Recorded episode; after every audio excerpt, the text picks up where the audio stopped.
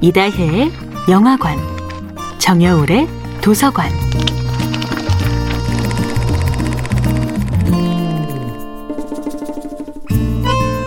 안녕하세요. 여러분과 아름답고 풍요로운 책 이야기를 나누고 있는 작가 정여울입니다.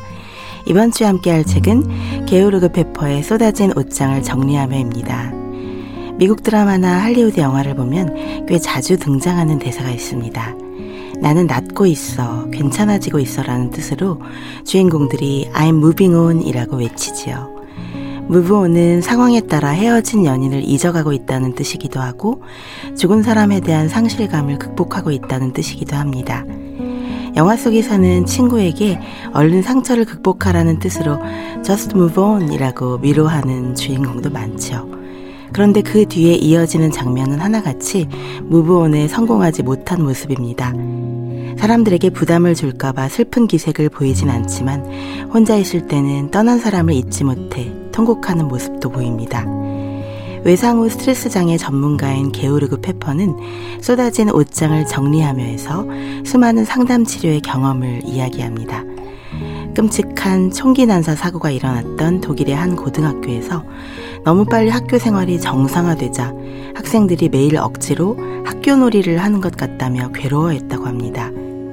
상담사는 일주일에 한 번씩 트라우마 극복이라는 과목을 개설해서 학생들에게 슬픔을 치유할 시간을 주자고 제안합니다. 학교 측은 완강하게 반대합니다. 학교 측은 괜히 문제를 심리학화해서 더 크게 만들지 말고 빨리 잊어버리고 앞으로 나아가자고 주장한 것입니다. 이렇듯 무조건 빨리 잊어버리자고 주장하는 것은 결코 훌륭한 리더의 자세가 아니죠. 외상 후 스트레스 장애는 단지 사고의 기억을 극복하는 것만이 아니라 앞으로 어떻게 살아갈 것인가라는 문제를 포함하기 때문입니다.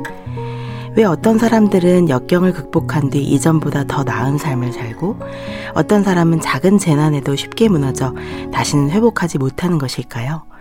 이 문제를 평생 연구한 심리학자 게오르그 페퍼는 쏟아진 옷장을 정리하며 해서 역경을 극복하는 마음의 능력, 즉 회복 탄력성의 비밀을 탐구합니다. 슬픔에 빠져 있는 가족이나 친구를 바라보는 것 자체가 고통이기에 사람들은 한시바삐 일상으로 돌아올 것을 재촉합니다. 하지만 당사자에게는 빨리 앞으로 나아가라는 재촉이 더욱 고통스럽습니다. 내가 아픔에서 아직 벗어나지 못했음을 가슴 깊이 받아들이는 것이 진정한 치료의 시작이지요. 정야울의 도서관이었습니다.